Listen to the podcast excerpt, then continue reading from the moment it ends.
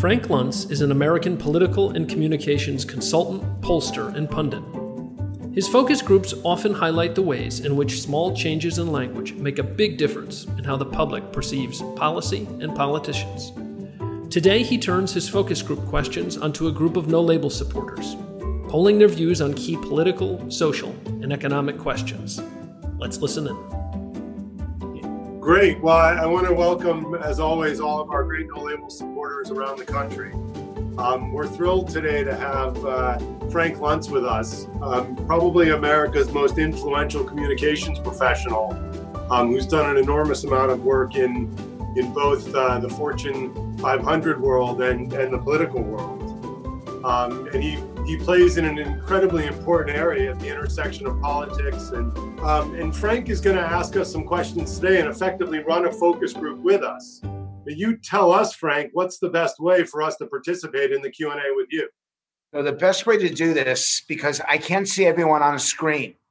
And so you're going to have to be respectful of each other. But this is a chance to understand why you've made this commitment what you want from this, what you want from American politics. I don't have to Google so many of you.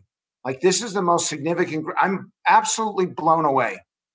And I could see the list before, but now that I see you all, I'm so impressed that you have devoted this time and this effort to make a difference and to try to bring people together.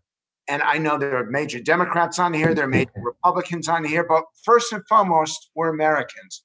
So my my preference is to be able to to to, and I want to do the first polling question because I want to put this out to you at the very beginning. And we're going to take an hour, and I'm going to be asking you a lot of questions. Do better than I'm doing right now. Get to the point in the answers, uh, because I want to involve as many of you as possible. So whoever's responsible for this I submitted three questions earlier, and Liz, I think you've got it. So let's do the first question. Some of you, like Frank Baxter, have been around for a long time, and and Peter Kelly. So I'm going to do everything in a uh, in a, a Noah's Ark theory of politics. Is this the worst president, presidential election of all time for you? Yes or no? And as that populates, and and and uh, I'm looking at the results. Um, wow, that's pretty bad. So we've really got uh, three times as many people who say yes than no. Please tell me what it is. We got 121 people here. We got 96 of them have voted. I want to know why. What is so bad? And only for those of you who say this is the worst presidential election of all time, I want to know specifically what bothers you. And what we're going to do is we're going to keep each question up for one minute, then we're going to pull it. So 75% of you say this is the worst presidential election of your lifetime. Let's pull the question down. And I want to know what it is that bothers you so much about this election. And just jump. And I see Mac McLarty there. And Mac, you and I have had this conversation. And by the way, Mac, this is a Zoom call. You do not have to win, wear a starched shirt and tie. I want everyone to look at how he's dressed. You're supposed to look like Fred Zeidman. You're supposed to look casual, if like like you're just coming from a hospital. Mac, you're overdressed. Okay. Frank, not. I had to, I had to talk to my banker today and borrow money, and I thought I look, better look formal and businesslike. I have never seen you like this. When you take a shower, it's in a three-piece suit when you when you go to the, I know you have a tie on.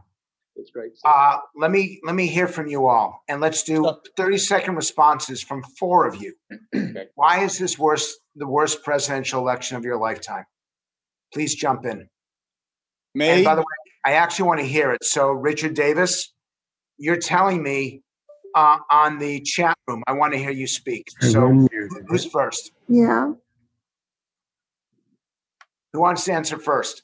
I do. I, am I am I muted or not? Go ahead, no. Fred. You, Fred, you're up first, and then Richard okay. Davis. And if Mac, people I, want to respond, just put yep. your name in the chat, and we'll call on you.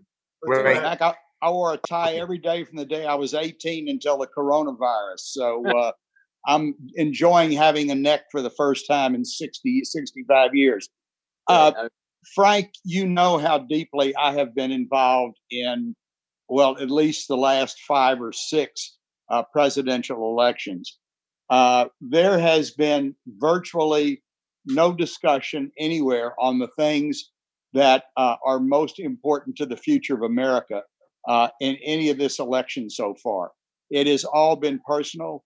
Uh, no one is addressing for the uh, uh, uh, America, well, for lack of a better word, American exceptionalism, what has made our country great.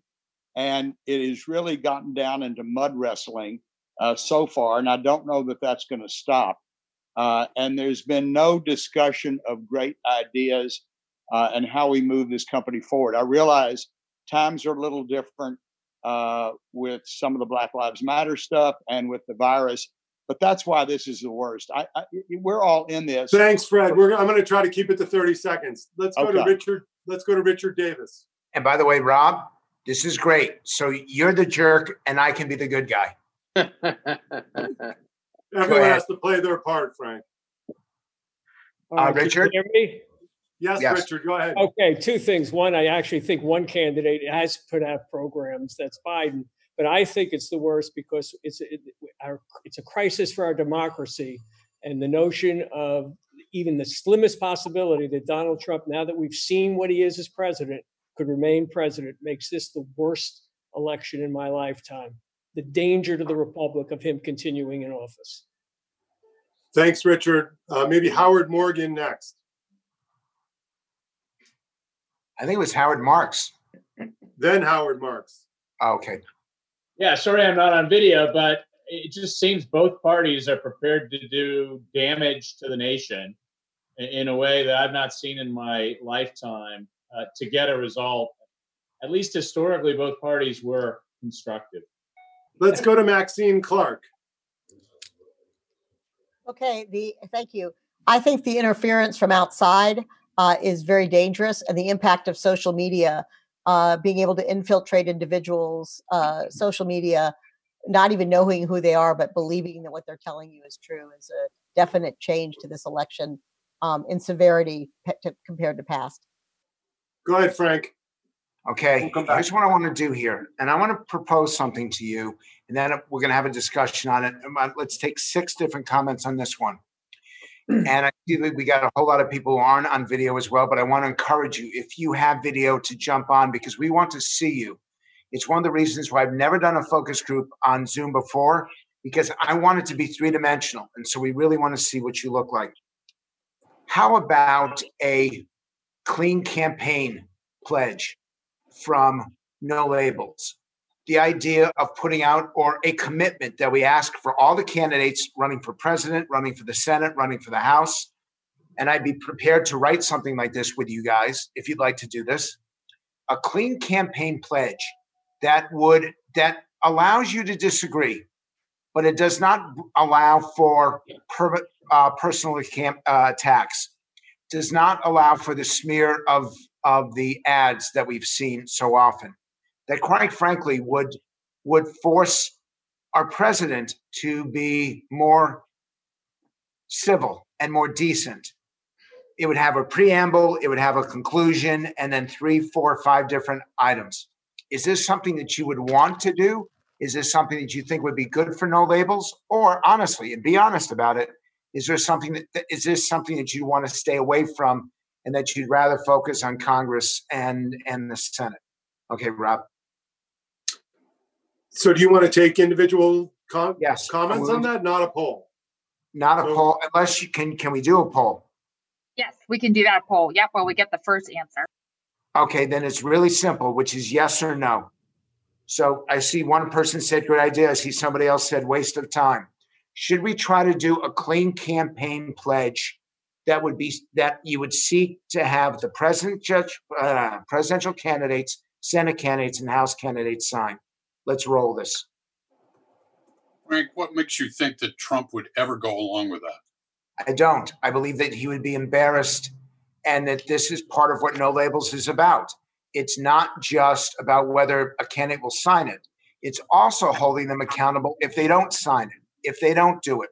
One of the things that I've learned in politics, and I've been doing this now for 30 years, is that the only way to hold candidates accountable is actually in writing. And that if he will not sign something like that, or a Senate candidate, because we're going to have some ugly Senate campaigns as well, if they would not do it, then you've got a chance to hold them accountable. You've got a chance to, particularly if the other candidates do do it. I don't think, in my mind, and then I, I want to take this to a vote because I, I want people to react to it. If you're not willing to play by the rules, if you're not willing to set the rules, excellent. Please, please, as I complete this comment, please fill it out. I think that that this is the only way to make candidates actually have to go on record and to put pressure on them in their debates. Because I will tell you that nationwide, about 80% of Americans would want to do something like this. Uh, if this becomes a topic of debate, then no labels becomes a topic of debate. And then you have a chance to have a real impact. Let's vote, guys. Great. So why don't we try uh, uh, Carolyn Dorsa? Oh, hi. Yeah, so I think that you might even get people to agree in writing, but they'll never live by it. They'll violate it, but then they'll say what they did wasn't a smear, was only factual, was real information, and the other side is making it sound like a smear. So I think it's completely unenforceable, even though conceptually I think it's fantastic, right? If any if it could ever happen, but I don't think it ever would, it would be enforceable. So my challenge to you, hold on, my challenge to hmm. Carolyn, because this is supposed to be interactive. My challenge is if we do nothing, if we just let it go, this thing is going to spin off the rails in the next 85 days in a way that we have never seen before. I agree with the 76% who say this is going to be the worst ever. And so I'm trying to find some way to make a statement, to put a stake in the ground that will allow those who really want to abide by an appropriate approach to be different just as no labels allows you to sign up or not sign up, it creates a place where you can go. Okay, uh, somebody else. Uh, Dale Hemmerdinger. Waste of time. Do something. Because well, this is this. These people are not going to particular. Not these people. Trump will never abide by it. It's a waste of time. Okay, somebody else. And and if, by the way, if the poll won't work, then just take it off. Hey Frank, I mean, I'll, I'll go. There's a little bit of a mixed, you know, a question of, of for no labels, how to use our voice. You know, our voice has been about getting, you know, getting legislation done for the American people by compromising with both sides. I think that does imply better behaviors, but you know, we don't necessarily start there. That's the question for me. Is it is it is it a mixed prioritization for us? And that's what you guys have to decide. Uh, somebody else. Uh, maybe Carla O'Dell? Yeah, I was just thinking that, you know, I feel like our democracy is very fragile right now, and I'm not sure this would be the thing that would help the most. So I'd put that out to the group, Frank. What would help the most? It's the, that's the bigger issue is the fragility of the democracy right now. Okay, so I'm going to give you a chance to answer that question. If you could wave a magic wand as we continue to vote, if you can wave a magic wand what would you change? And remember, it's got to be actionable, not just say, hey, everybody start to talk to each other. What specific change would you make? That was directed to me, Fred? Yes. Unfortunately, I don't have a really good answer to that except to think bigger picture or longer term beyond this campaign that we elect enough people and keep elected those people who are willing to be problem solvers in both the Congress and the Senate. So I think we focus on that, which is the core mission of uh, no labels. By the way, I think it's interesting. Uh, Rob, we've got a Chicago election. 59% said yes, 53% said no. Even I can do the math. Uh, that must mean that dead people are voting in this. This is really great. Uh, okay, let's let's. We got the final numbers 59, 53. Let's take it down and let's get a couple more responses to this. Great. So let's go to Ron uh, Bergamini. Hi. Um, yeah, like everyone else, I think it's a great idea. And just as we were talking, I just put a note in maybe you have no trash talk Tuesdays just to highlight the difference. So one day a week. It's almost childish, but on purpose.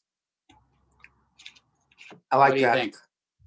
Uh, that's an interesting idea, and we're going to get to more of those ideas. So let's get two more on the idea of a clean campaign pledge. Great, Timothy Sloan. Yeah, I, I would agree with Rob. I think it's a question of focus for no labels. The idea and the pledge would be absolutely laudable, but I think we've concluded that we want to stay focused on the House and the Senate, and we've worked very hard to be able to build the Problem Solvers Caucus and then the smaller group that we have in the Senate.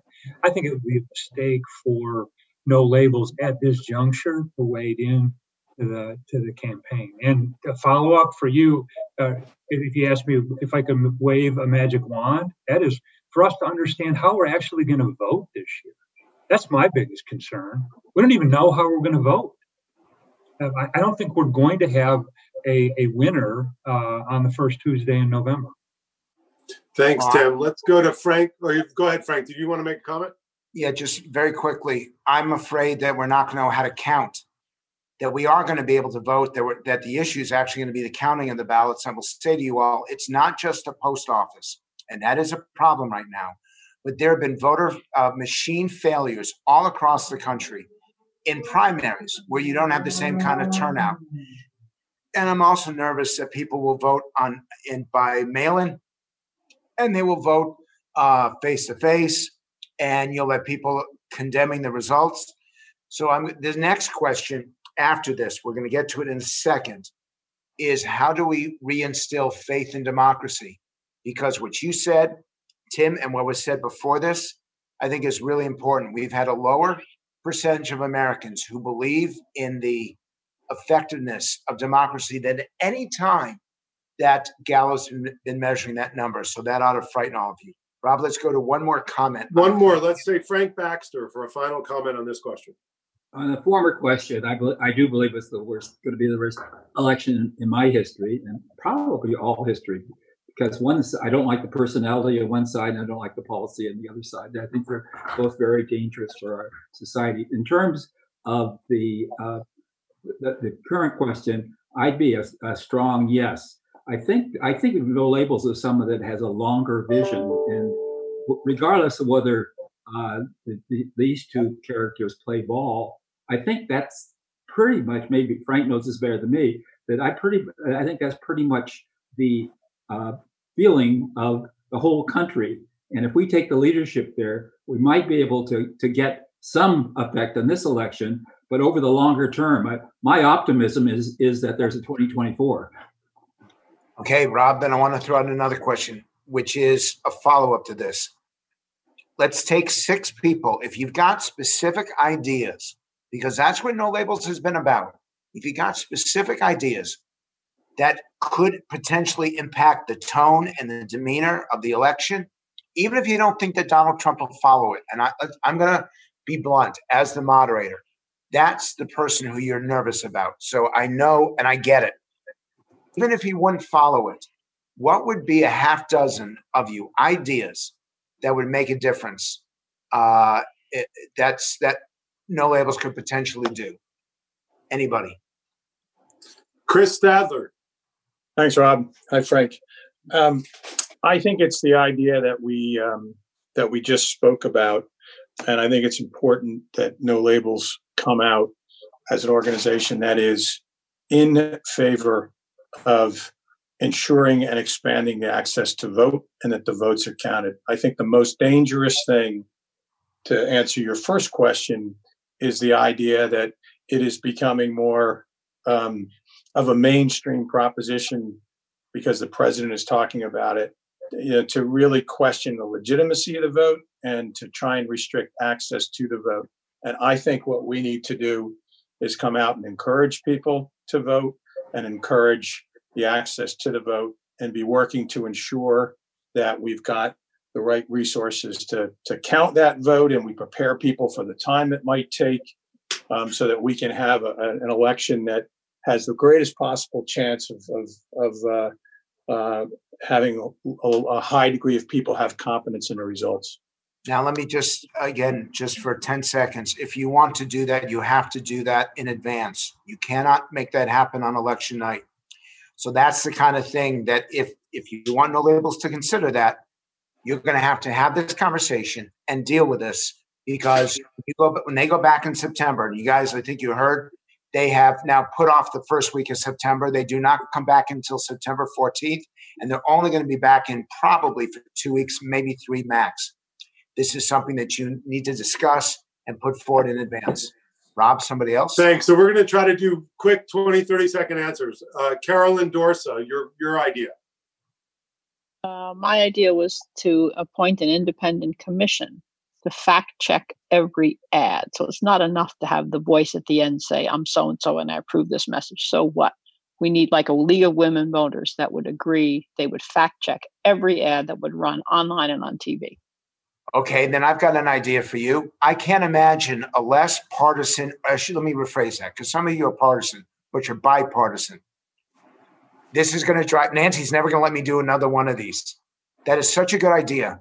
Why doesn't no labels? Why don't you all? We got 165 people on this call, 167 people.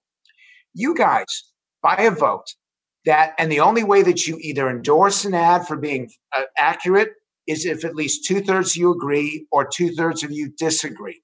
So you set a very high standard. But that is also something that no labels could do. I'm not saying do it, but I want you to consider it because I want you to think outside the box.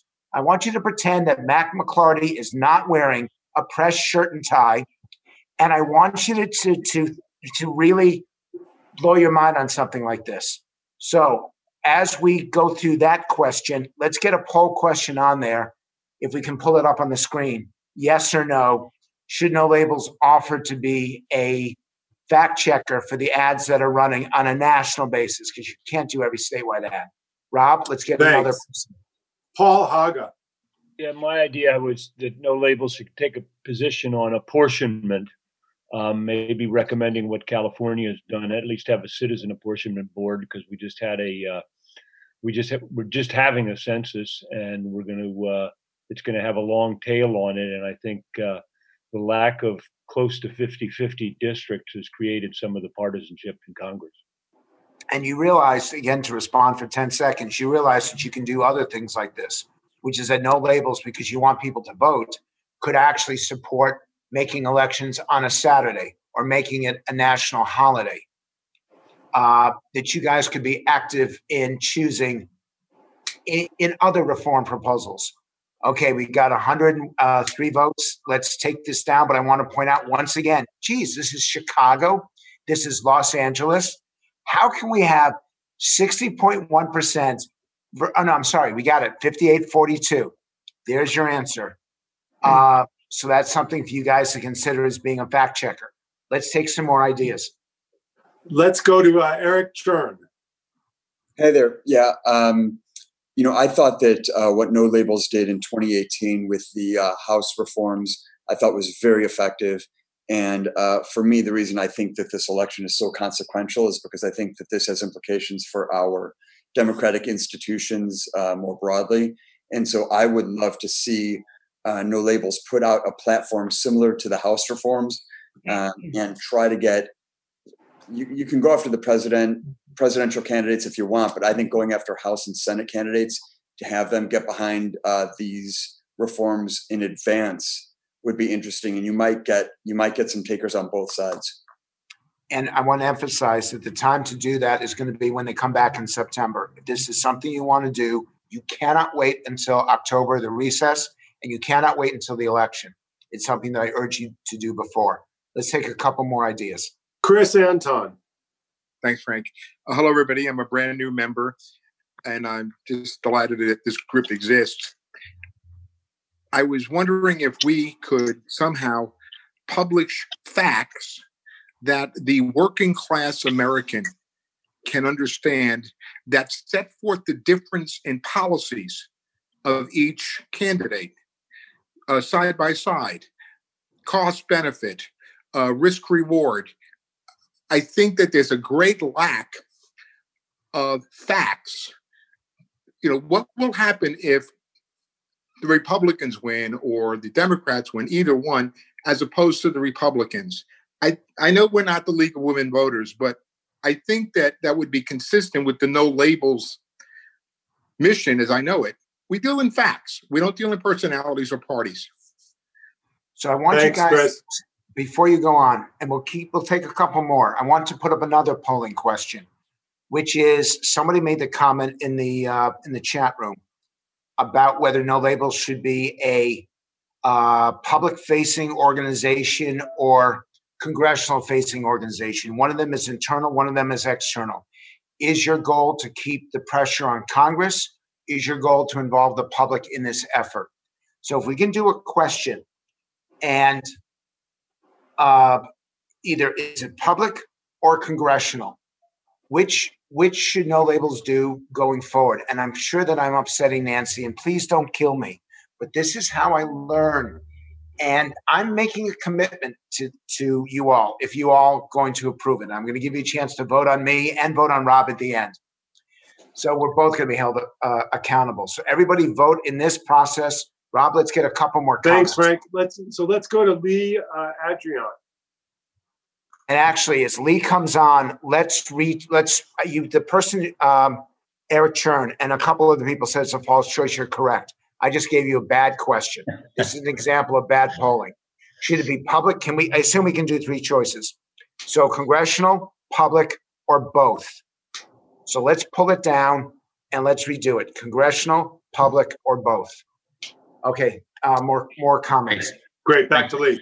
Yes, uh, actually, I had a comment previously, an idea. Caroline had mentioned it, but I strongly endorse the same idea, which is uh, be a scorekeeper. And it could be on national ads, it could be on campaign speeches. But real that, by the way, coming to your current question, that really requires that no labels start to be a recognized brand, if you will, a recognized force publicly. If we are going to put out scores, and it does need to be subject to some kind of uh, supermajority voting, so it's not one person's opinion. Uh, but it does come back if it's going to really have force, it needs to be pushed out to the public, uh, which inherently makes no labels uh, more of a public organization than it has been. And let's okay, we got it up, and so please vote, congressional, public, or both. And I want to make a comment. I thought that's very smart on the debates. Mm-hmm. I think this is going to be the ugliest debates that have ever happened in presidential politics. And this is one where I'd say to you, you have to have an answer. That I realize that your objective, that your goal is to make a difference, and you're already doing it. You're already succeeding in the House and in the Senate. God help us if if these debates go off the rails because you know how many people are going to be watching and you know that it's going to have a horrible impact. And I bet that even this organization right here if we did a discussion the day after the debates you all would be agitated and upset over what happened. So I urge you to consider that. Let's take one more comment and then we'll pull the poll down. Let's go to Jim Bernstein. Um, thank you. I'm not sure you're calling at me about my idea which was I was I was kind of responding to Frank's thought that uh, uh, Trump is the elephant in the room, and so I don't happen to find Biden to be a very compelling candidate. But I think one thing that would make him a more compelling candidate, for me at least, would be for him to get out in front of it and be able to say, what is, what is his one uh, value proposition? It is his many years of service and his knowledge of people throughout Republicans and Democrats in the House and the Senate. And I would like to see him get out in front of this and say, I'm going to have a Republican for state and a Republican for chief of staff, and to have people that um, are, are across the spectrum. And I think it would give comfort. And then Biden could, could uh, not debate at all because people would feel comfort with him. And I think that'd be a very strong strategy. And I think it would be uh, uh, better for the country to have a bipartisan group coming in to, to lead the country rather than a extreme leftward leaning overcorrection of Trump of the Trump policies. Okay, you just gave me a great idea, but I want to I just want to point out 68% want you to do both. 28% only want you to do Congress and 4% want you to do public. That's pretty interesting. So, Jimmy, you know what that means, Frank? We need to do that? more fundraising. Okay, well, that's what you're going to do. I'm going to disappear. I'm going to get off this when, when you start to do the fundraising. So we're going to continue to do this for about another 20, 25 minutes. And and when this is done, Rob, you're going to have to send a doctor over to my house because I'm going to fall. I was trying to take notes on my phone as as the comments you were making, but I cannot do the notes and this at the same time.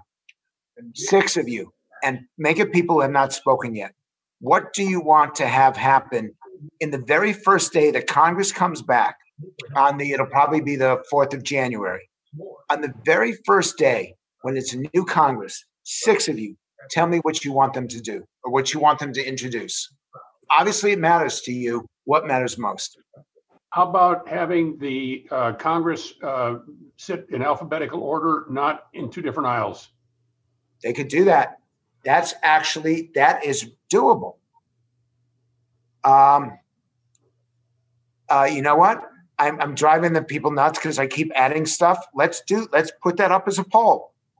Should Congress sit in alphabetical order, or should they sit as they do now in partisan, in the in partisanship? In fact, I'll make it easy. Just write yes or no. Should Congress sit in alphabetical order? And this is something that you can report back. Uh, anyone want to comment on that? Yeah, Frank, it's Peter Kelly. They they don't sit. They're rarely there. But when they come and vote, yes. When they come and vote, should they be in alphabetical order? And State of the Union, by the way, in State of the Union, Republicans sit on the left and Democrats sit on the right. Especially State of the Union. Absolutely. Okay, well, look at the results. Like, you don't even have to con- continue this. It's 92% to 8%. Rob, nothing is 92%. Uh, the fact that I'm wearing a green and white shirt with the uh, congressional logo, I don't know if you can see it. At least 10% will disagree that this is a green shirt. So, uh, Rob, go ahead. Yeah, look, the symbolism. I mean, it's it's a highly symbolic act, but maybe we're at a point where symbolic acts are the, what we, the most we can hope for. Well, I want it reported. Let's pull this off. Ninety percent say yes. That's that's overwhelming. I think that's let's, very cool. Let's try some other ideas. Uh, Alan George has one. Hi, it's Alan George. I, having worked for Sam Zell for 30 years, I've never worn a tie or coat to work. I just want to point out. Okay, um, but you got to tell Mac that. I want you. I want to see that we actually have a change in behavior based on no labels. So the first thing we got to do is get Mac out of a tie. So, so my my suggestion was just to follow on to what I thought was really a good idea with requiring seating to not be by party, but also require leadership to have break bread at least once a week. Um, I think we heard this from several of the leaders we've had here who get together with their counterparts. You know, having food with people is a way to establish relationships, to be and to develop, you know, consensus. It works really well, and every in our business and any business most of us have been in. Probably. Hi, Frank. Um, you know, just committee meetings are the same way. They're division between how uh, Democrats and Republicans. There's no reason they can't sit either in alphabetical order or seniority order without respect to party. And as we're trying to do in the House, let's try to do in the Senate that when something comes out of a committee with a bipartisan, a solid bipartisan vote, that it gets a vote on the floor. Bipartisan bills should have the highest priority to get considered in any chamber. And then one question, because you know the system, you know how it works. What is the definition of bipartisan? Well, that would be, you know, that would be something we would fight over, of course, right? But uh, it would at least have um, a sufficient number of the minority party who uh, who um, you know who voted for the bill in the committee. You know, it could be sixty uh, a sixty percent vote. It could be a sixty six percent vote. That could be decided. But if we can get out of the committee not just party votes but bipartisan votes, that that should get a priority on the floor calendar. And by the way, I just want to say, I hope I pronounce your name, Gila. I'm looking at you right now, and you are so still, and you've got that smile, and it stays exactly. I thought that was a screensaver. I didn't realize that you're actually a real person there. And I want to I give. am. It is First so well done. First act should be Well- additional corona relief for state and local governments. They're hurting On day one, day one. good. They're overdue. Let's do two more of these. And by the way, Jim, you've got the best background of anybody here, uh, Jim Bernstein, because you actually, it looks like your whiteboard board has changed even from when we sat down here. So let's do two more and then we'll move on to another question. Let's try Neil uh, uh, Model or Model. you know, you go back to the old days when they could go and uh, smoke and drink. And then they could get more things solved. And so basically, you want members of Congress to smoke and drink. I have never heard that advice ever given before, but I love it. I, and I can tell you, Philip Morris and Anheuser-Busch will hire you because of that recommendation. And let's go to uh, Lee Adrian. Yes, the uh, we heard some interesting things, and it's evident. Major legislation gets written by the two most senior people in one party or the other in both the House and the Senate. Why don't return all legislation drafting to committees so that we're not getting legislation dictated from Nancy Pelosi or Mitch McConnell, but force it to be more of a group process in the committees. That has been a repeated complaint going back as long as I've been involved, which is now 1993. Uh, and every leader has been accused of that um, in both parties and in both chambers. And the problem is the leadership never wants to give up power. Nancy Pelosi will nod her head, and there's no way she will do it. Mitch McConnell, I, I know that I've got a reputation for telling a joke or two. Mitch McConnell went through eight hours of open heart surgery. It's because it took him six hours just to find his heart. uh, there, there is no way that he's going to give up uh, that responsibility. So I appreciate that. Frank, Go ahead. Frank, that may be true, but if I can jump back in, um, yep. No Labels did force some changes in House rules on Nancy Pelosi with the 290 sponsor uh, change in rules. Uh, as if No Labels can build the size of its uh, caucus or supporting members in the Senate, maybe that's a pressure point for changing some additional House and Senate rules. That is brilliant. And as I'm going to make the same request to you that I made earlier in this call, which is you can't wait until November to do this. I know that the tendency would be let's have the election and then we'll deal with it. Things change. That you're better off trying to do it now than waiting. Uh, Rob, let's take one more. One idea. more. Uh, yeah, Uh, this, Lynn, you've Rob, been th- th- this is Lynn. May may I uh, weigh in here? Go ahead, Lynn, please. Yeah, as as one who uh, I'd like to go back to the issue of uh, having meals together. Uh, When when I was in Congress, that is exactly the way that uh, we were able to reach across the aisle. My suggestion is that the Problem Solvers Caucus host dinners uh, with people who are not yet members, have a, a Democratic and a Republican host who is a problem solver, and no labels underwrites it if they can, uh, and that we build our base that way because it is the off the record, uh, off the off the Capitol kinds of dinners that build the trust and the relationships that we have seen that we've been able to engender in the Problem Solvers Caucus. Okay, I have an idea for Lynn. I'm building a condo right now that is about seven blocks from the Senate. So it is off the hill technically. It's at 7th and E. And it's going to have a, a whole gallery of political memorabilia that mm-hmm. it, that you could only see in the Smithsonian. And I'm actually getting a dining room table that seats 12 people. If there is a Democrat here who will join me in co-sponsoring it, which means we're going to pick up the meals. Right. I will do that. And Lynn, I don't know where you live, but if you live in DC, then you and I should do this together. Well, I'll have Uh, to do it by Zoom because I'm in La Jolla. So, uh, Oh, then- so you're in the most beautiful place on the face of the earth.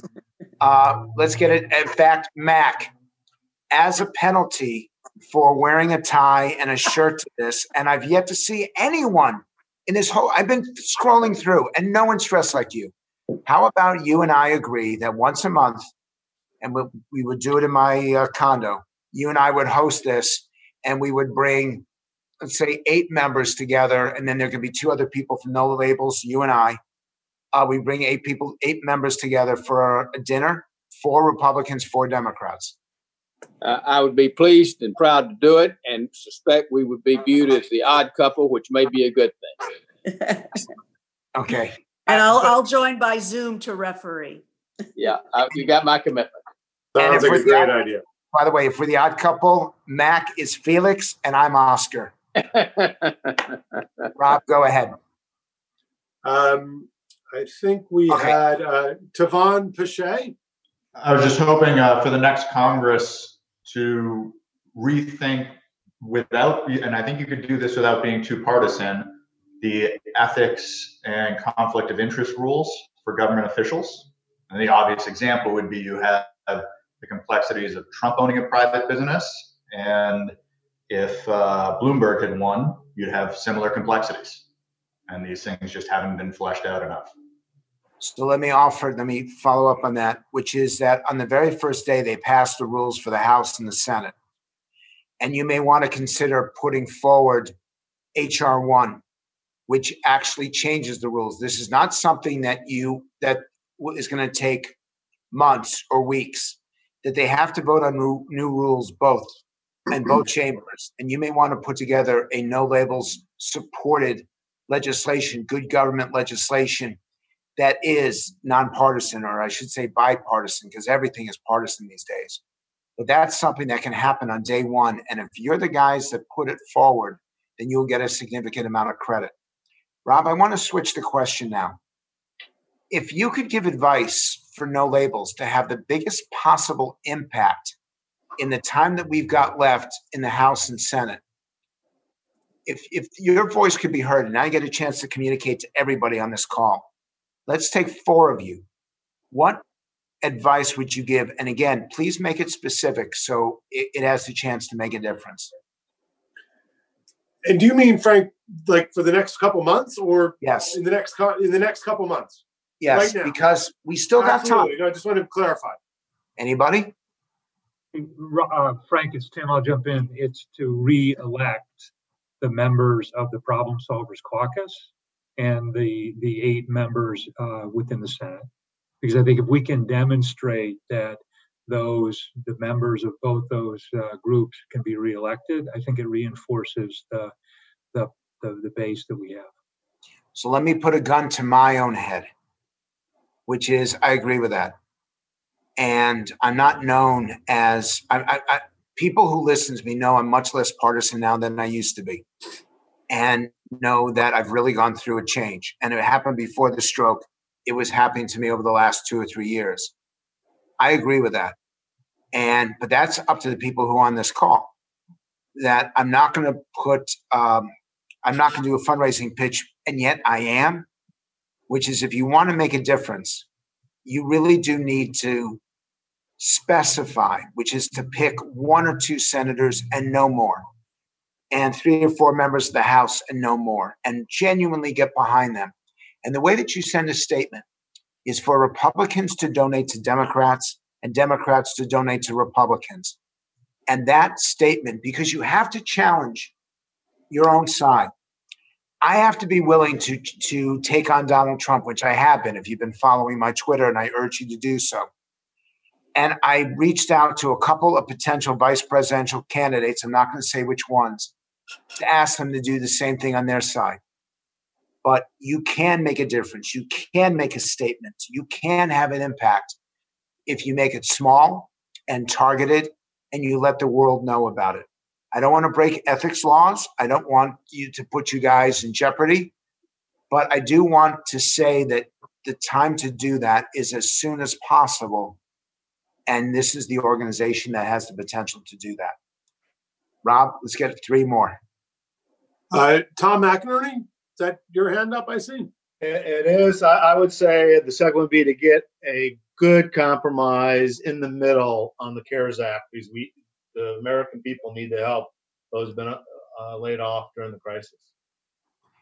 And of course, the problem there is that you've got Republicans who wanted to kill those negotiations and Democrats who wanted to kill them.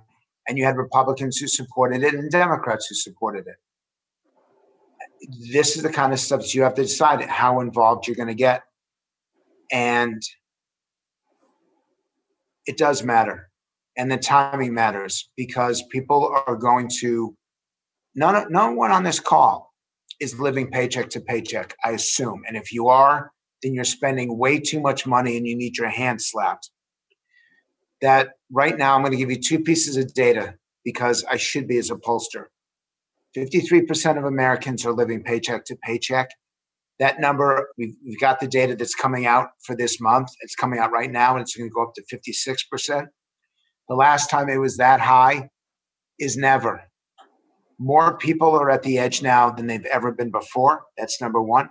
And number two is that Congress right now is condemned, and the politicians are condemned for not being able to vote on something like this. 70% of Americans want one more vote, one more stimulus, one more bailout, one more paycheck protection or, or, um, or for small business.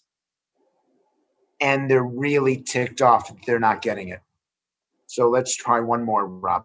Uh, uh, for those of you who don't know on the call, I used to work in Congress for a very long time with Frank for a long time. I ran the uh, committee on Capitol Hill that ran the that, that, wrote the tax reform package that recently was passed, and then served. He's the best. Chris is the best.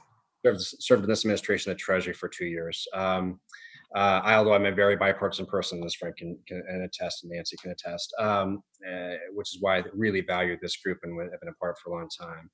I, I like all I can tell you is this: like as as a consummate insider, has worked uh, as had, had closed so many deals in Congress for so long and, and in the administration, and having worked closely with this president. Um, the best thing that that that no labels can do uh, is what Frank and, and, what was said earlier, which is you have to give air cover to the members that are willing to risk their risk their political um, backsides in getting to yes and, and agreeing with the other side. Um, there is the echo chamber and what they'll hear at home will tell them to do just the opposite. It's people like us and the people like on this phone call that give them the courage to be able to and, and the wherewithal to be able to stand up and you know, message the, the way they feel appropriate, making sure that they can come back to Congress. Um, and with that, our numbers will grow. Um, and with uh, with more and more members, and, and Nancy and the group have done such a great Mac, you've done such a great job in this uh, both in the House and Senate. That just seeing the Senate numbers grow like this has just truly been very impressive. Um, but anyway, it, I'll make it quick. Um, it just you really have to make sure the people who are willing to stand with us, we stand with them and make sure that they they have what it takes to be and they need to be able to come back. Okay, Rob, I, I, because I'm a pollster and because we're heading towards the end of this conversation, are there two people who've got any kind of polling questions? We now know who the two uh, tickets are. Is there anything I can answer to you either about politics or about the economy in terms of public opinion? I'll take two of them. Sure. Ask I, people if they're concerned about the election going off in a reasonable and fair manner. For the first time, a majority of Americans now believe that there is something that is wrong with our electoral system. A majority of America, many more Democrats than Republicans, but it is a majority of the population, believe that it is at least somewhat unlikely that we have an accurate, free, and fair election. That's the phrase. It's never been that way before, and uh, and it works its way through every age group in the country. It's about two to one Democrat over Republican, but we are losing or have lost faith in our democratic process, and that is a tragedy and is a crisis. And um, I'm going to answer that one that from Adam, since it's so easy to do. Uh, yes, a majority of Americans do believe that COVID has been politicized. And I'll, I'll give you the best example is are you pro or anti-mask? 80% of Republicans are anti-mask, 70%, I'm sorry, 80% of Democrats are pro-mask, 70% of Republicans are anti-mask even putting on a mask is making a political statement. And that tells you that we've gone way, way too far. So, Rob, the way that we'll wrap this up is I always do a for good of the order in a focus group like this. So, we're going to open it up to any comment that anyone wants to make a comment, a question, a statement. But again, keep it short. Let's do three of them. Frank, uh, it's Fred. Yes. Uh, tell me, I, I had written this in earlier, but what do you think the debates are going to end up looking like? Are we going to have them? Are we not going to have them? Are they going to be virtual? What do so you this think? Is, this is what kills me is I was invited to actually attend these. I've never been able to because I've always been on television.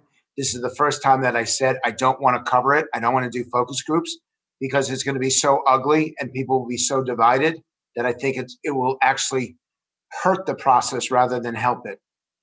I, I am sure there's going to be debates, and I am pretty sure that it's going to be without an audience, and I'm pretty sure that it's going to be done live, and, and where they can have TV cameras. uh, rather than being just done as a Zoom debate.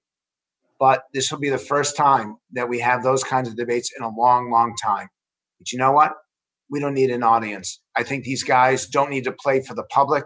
I think it's far better if they just face off with each other. And I'm recommending that they be a panel, uh, not just one moderator, because I think that we need a discussion and then we open them, the candidates, up to to longer responses than just 60 seconds. I think 60 seconds means that they can give a soundbite. That if you have a two or three minute response, it means that they actually have to know something about the issue. Good question. Two more. Uh, Richard Cash now. Uh, thank you. Um, hi, Frank. I'm I'm a relatively new member of this group, uh, but um, I want to go back to there. There were a number of earlier suggestions uh, that, as an individual, I favor. Uh, for example, uh, maybe uh, proposing that we uh, that the debates be held in some civil structure. There are a lot of debate formats that don't um, allow um, you know interruptions and ad hominem attacks and so on.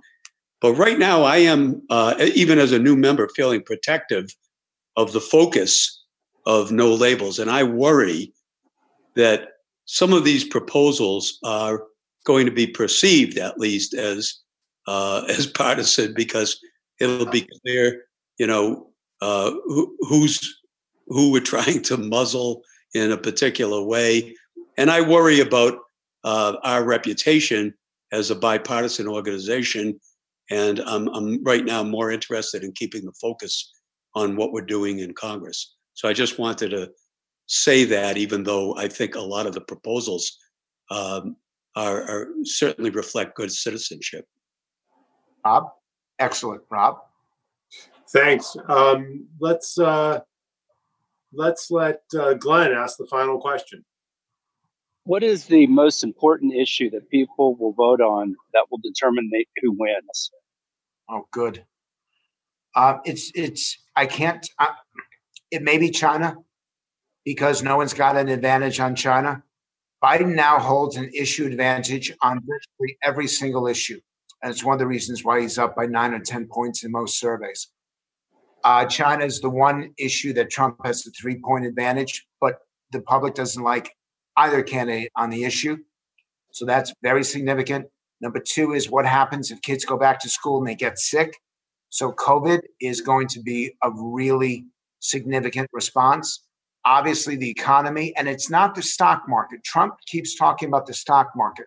What the public identifies and what matters most to them is the unemployment rate by far. So I think that there'll be people who will be voting based on can you get somebody back to work or not.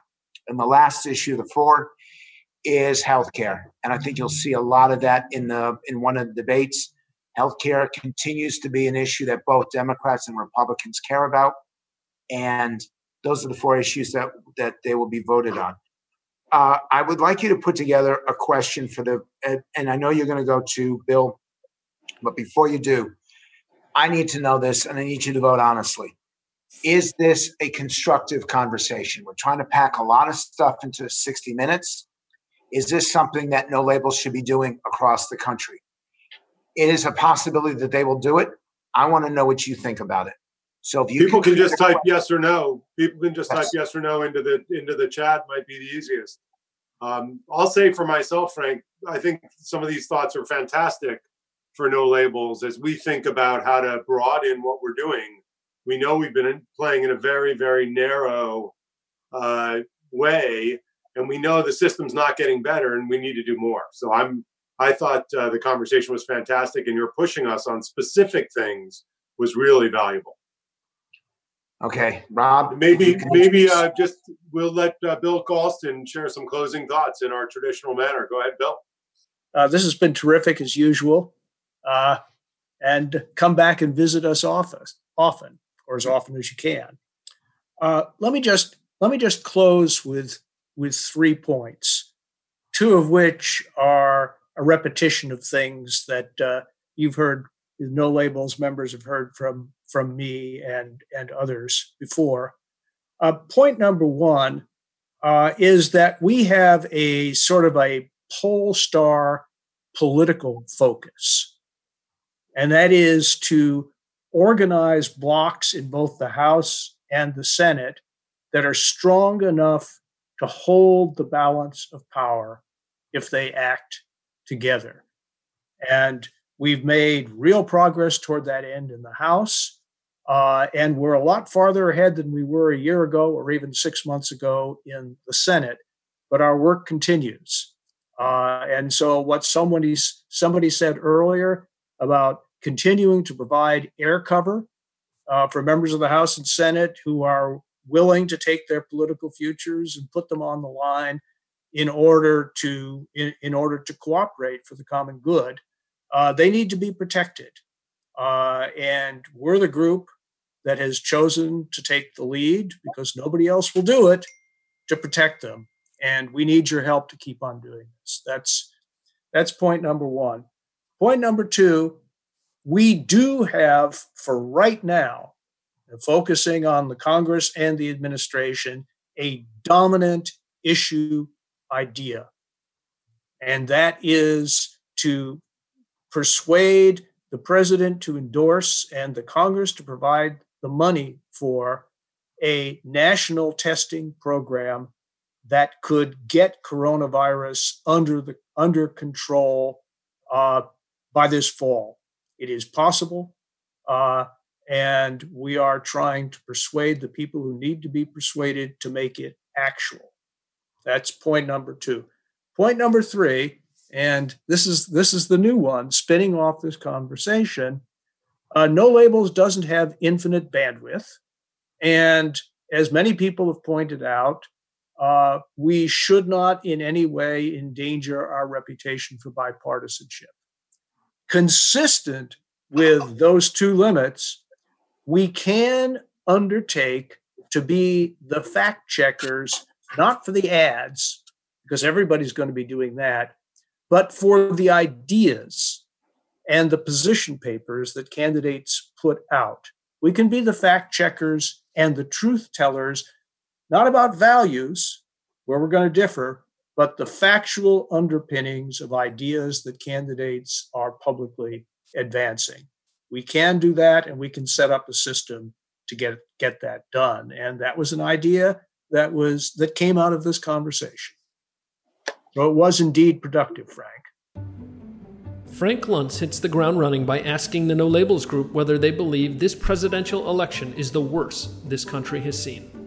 Overwhelmingly, the answer is yes.